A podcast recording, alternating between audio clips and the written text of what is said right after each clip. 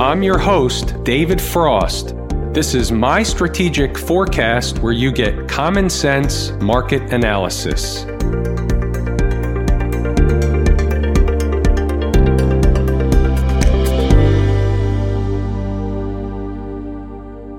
Is Wednesday, April 1, 2020. We're looking at a daily chart of the SPY or Spider, which is the proxy for the S&P 500. What do we have on the docket today? We had a pretty decent down day. I've never been so happy to see a down day and I wasn't even short the market. Why is that? Because it clears up the picture of exactly what's going on here. So I think we're going to have a pretty good beat on exactly what the schematic is going forward we talked about it last night. We're going to unpack it again tonight and drill in, go into a little more detail in terms of the next several days and beyond. What are the expectations? What are the bogeys on the downside? Where am I wrong? Wrong with what? We'll get to that later. We'll take a look around the horn. We'll look at a variety of charts. We'll look at a variety of markets and we'll do the thing that we normally do. We'll try and uncover the most likely thing that's going to happen in the market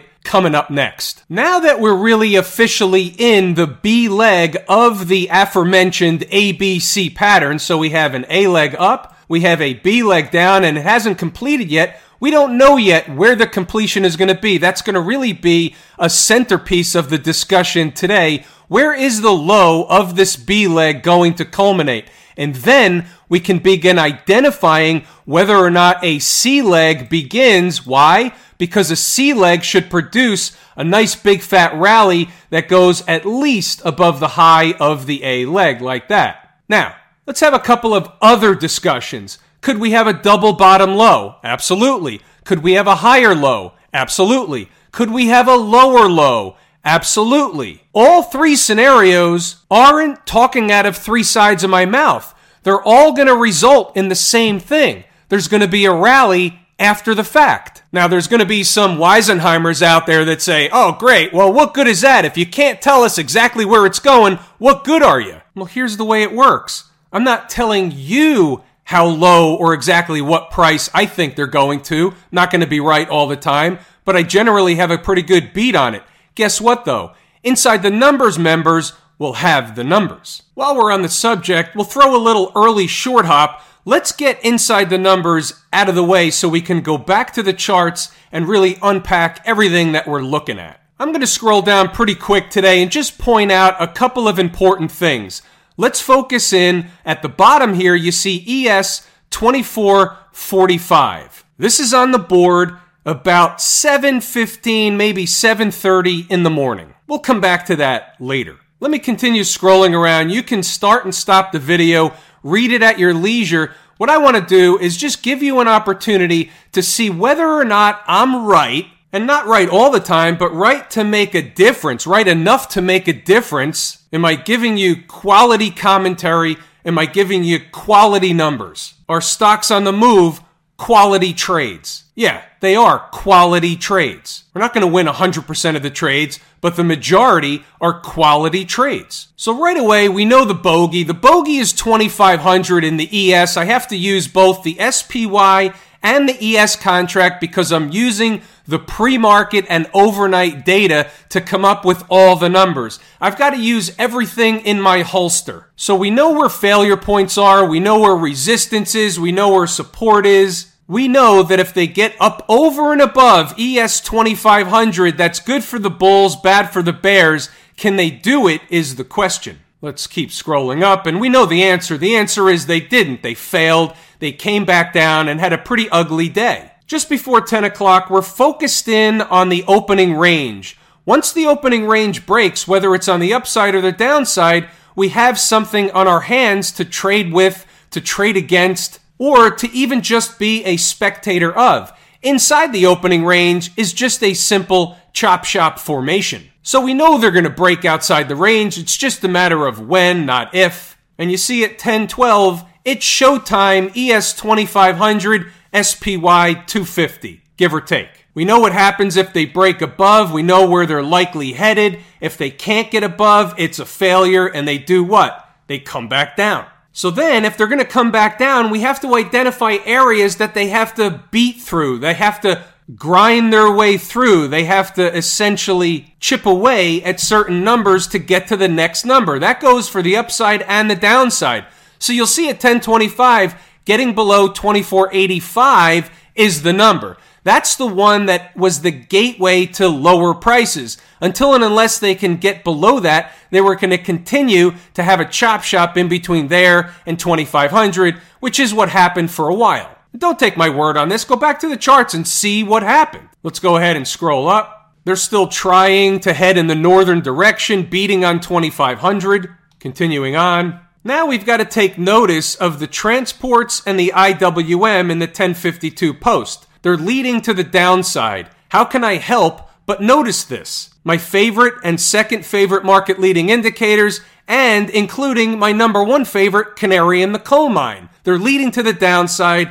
It's of note, it's a puzzle piece, it's on the table from an intraday perspective as they're melting down, figuring that it's either a divergence One's going to catch up with the other, or it's a tell of what's happening later. Either way, it's the same routine. It's reading the tape, continuing to move it along. They still can't sustain above 2500. You see around noontime. Finally, the 2485 gave way.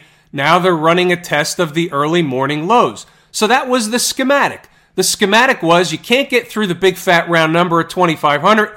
They come back down to 2485. If they can get through 2485, it's back down to the basement. It was a very slow grind slash drip lower all day long, essentially. Let's move it along, see what happened later. Now, here's one worth paying attention to. So, the 1244 post, where do the Bears want to take the ball? Around ES 2450 and below. Now, earlier we were talking about 2445 to 2450. So there's your number. It comes up again. Shorts would exit or take most of the profit there. For those of you that might have questioned why you would take profit in that price area, you can go back now that the day is complete and look at the charts. And from an intraday perspective, you see why that was the area to take profit. Would this trader buy the market before that price area?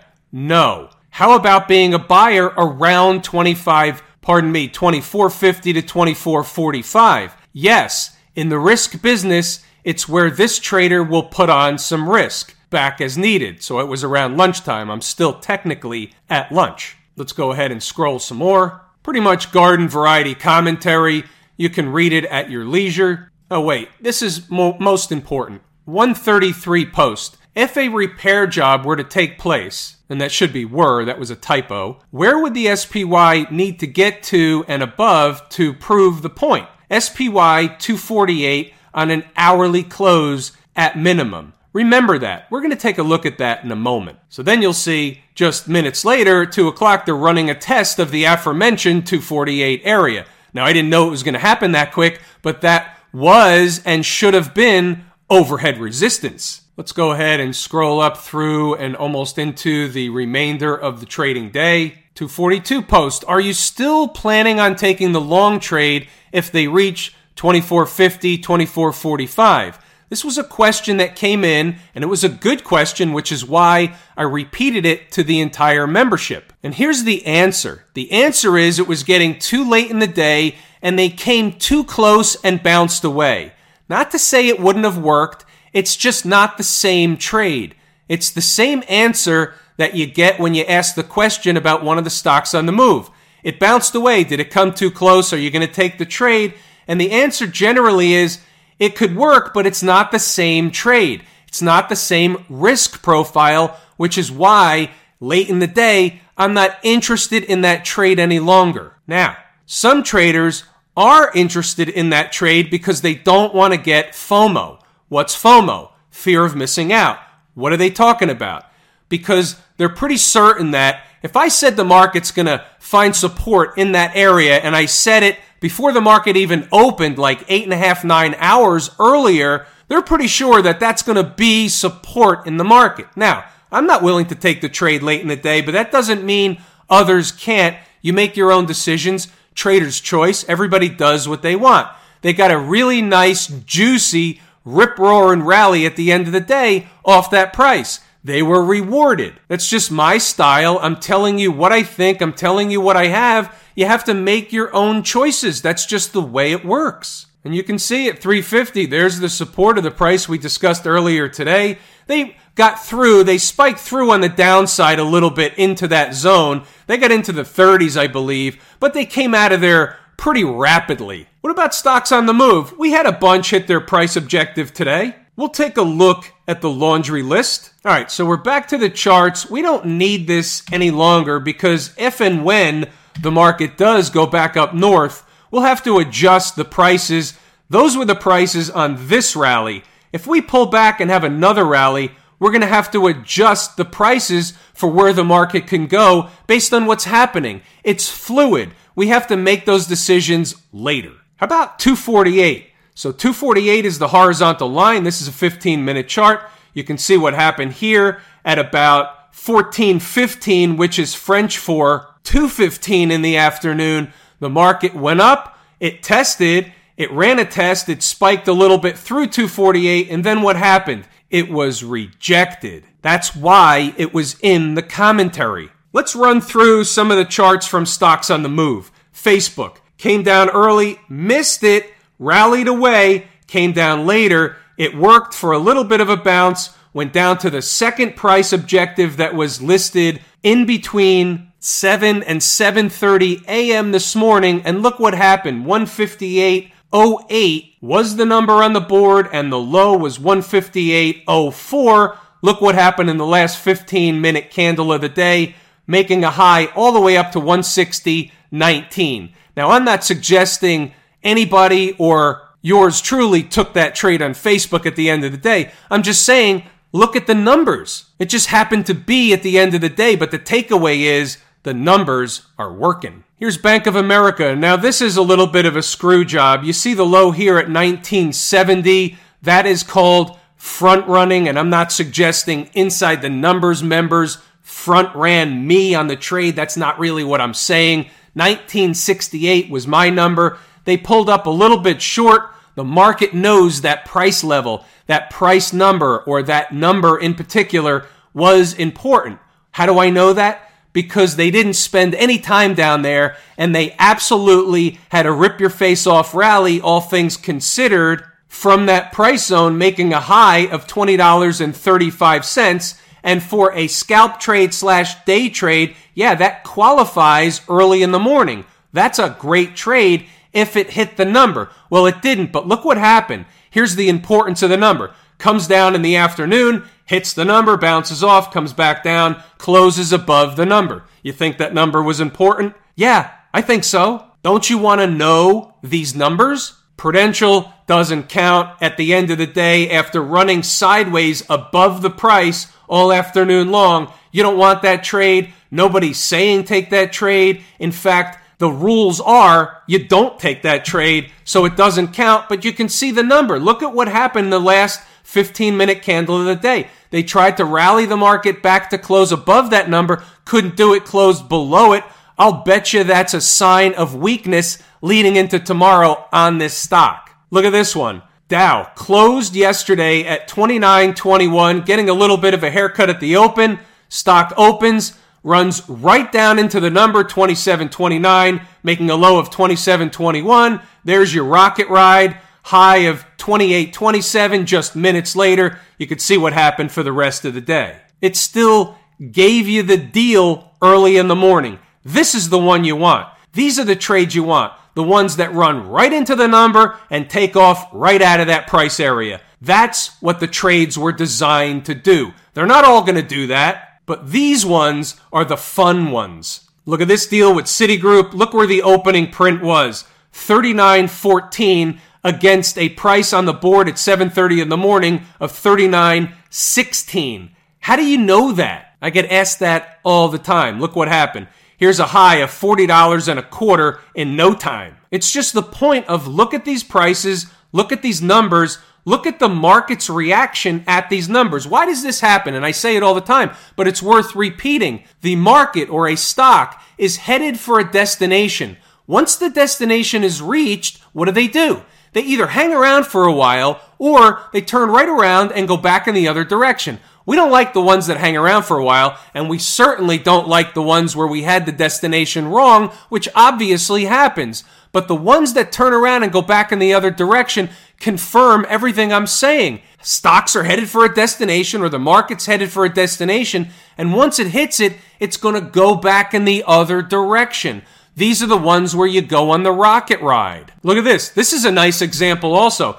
Comes into the price early in the morning, Simon Property does. $50.16 is on the board, and it trades around this price all morning long. So they gave traders every opportunity to either take a profit, scratch out of the trade, but what happened was the longer they went sideways right on top of the number, that was the market's way or Simon Property Group's way of telling us what the next likely scenario was. Let me give it to you simply like this. The gap down creates a flagpole. The sideways trading for all morning long creates the flag. What's that going to do? It's going to give you a continuation move in the downward direction or southern direction. How do you like dem apples? This is the one that hangs around a while and then decides to head on to another destination. That's okay. As long as we had the first destination right, they gave you a chance to get off the bus. How about UAL? This is a good example. In fact, it's a great example of a trade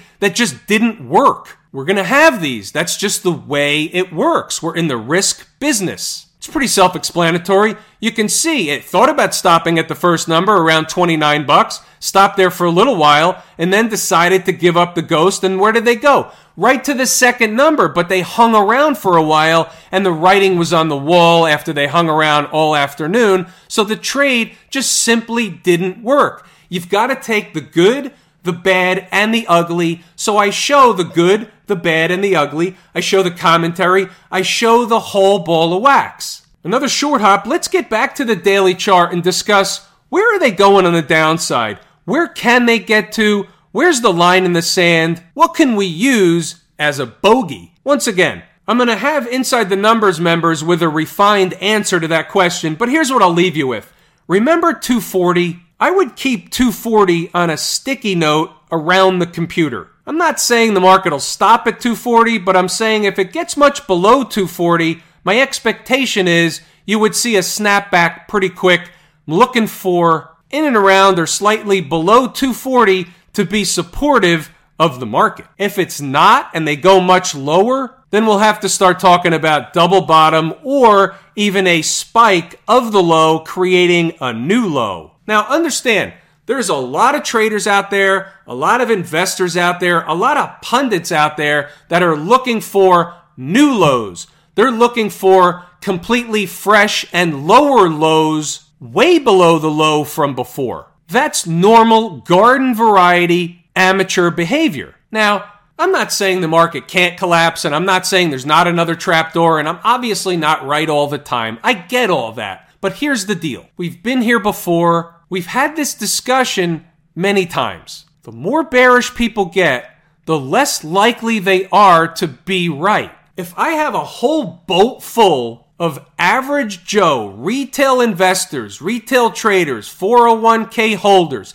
passerbys, drive by stuff, people that really just don't know. If I have a whole boat full of those people go to one side, the bearish side, they're thinking the market's going to collapse. They're ready just to dump everything else they've got. Guess what? They're not going to be right. They're the ones that short the market in a hole. What does that mean? The market's down for the day 120 points on the S&P and they're looking to go short into the close. What happens to those people? This is the S&P E-mini futures contract 5-minute pit session chart.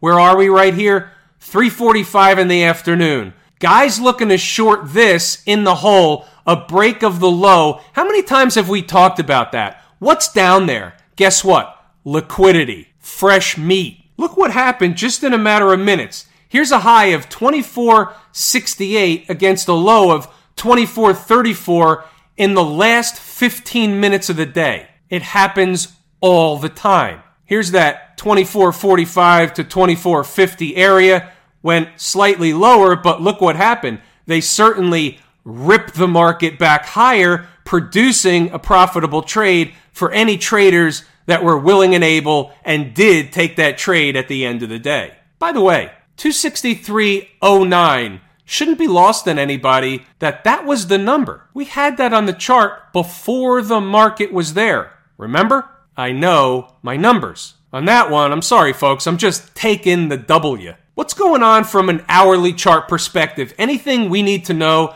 They're dripping lower. There's nothing of conviction going lower. They just dripped along the 100 period moving average and at the end of the day dropped below it, tried to rally back, couldn't do it. So they closed below, but it's nothing definitive. It's basically a droopy bear flag pattern. That's simply what it is.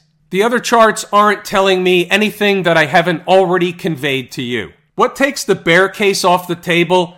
If the market, if the SPY started closing hourly, and this is for starters, above 251.50. That puts it in no man's land. We have to start talking about filling the gap at that point. That's the only thing that takes the bear case off the table for lower numbers. Let them complete the B leg of the ABC pattern. By the way, how long should that take? Let's go back to the daily chart. Should I tell you how long it should take? What are my expectations in terms of time? Time is more important than price. If you haven't heard me mention that, it is more important than price, at least from where I sit. I know some of you will disagree with that. You're entitled and more than welcome to believe whatever you want, but time is more important than price. And my time for the bottom of the B leg is any day now, right? It's any time this week. Could it go into next week? It probably could. My expectation is that it won't, but it certainly could. But I'm looking for it to culminate this week. And here's what I'll say. If it doesn't culminate this week and we have another down day on Monday, for example, like a flush lower, like a kill them into the futures opening type of day Monday, then we're likely down around a double bottom by then. We just use that as a guideline for now, but we'll take it one day at a time, one candlestick at a time. What's going on over in Camp IWM? Nothing in particular. It was leading to the downside today. We cited that earlier, always watching the IWM. So it's doing the same thing the other markets are doing. No new information. Is it going to be a double bottom, higher low, lower low? Doesn't matter. It really doesn't matter which one they choose. We're looking to profit from the C leg. If you profited from the B leg on the way down, fine. The next profit objective is not what's left in the B leg.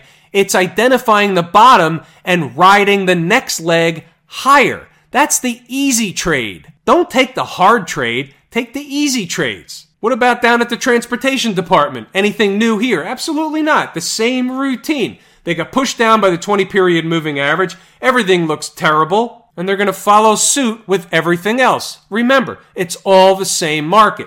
Nothing new to add here. Qs, folks out in Silicon Valley, same routine. There's no different routine depending on what chart we bring up the Qs, the IWM, the XLF, the SMH, it doesn't really matter. It's all the same market. We all know that. One chart looks just like the next or previous chart. Hence, they all look the same. Hence, it's all the same market. Have I told you how much I appreciate each and every one of you and that without you, these videos are not possible? All true and very accurate information. It's everything I wanted to and intended to discuss tonight. You have the schematic. You have what happens if the bear case fails. We just went over it. You have what I think is going on. Everything I know is found in this video. So with that being said, we're going to give it a wrap. I'm David Frost, my strategic forecast. Thanks for tuning in for another episode of Common Sense Market Analysis.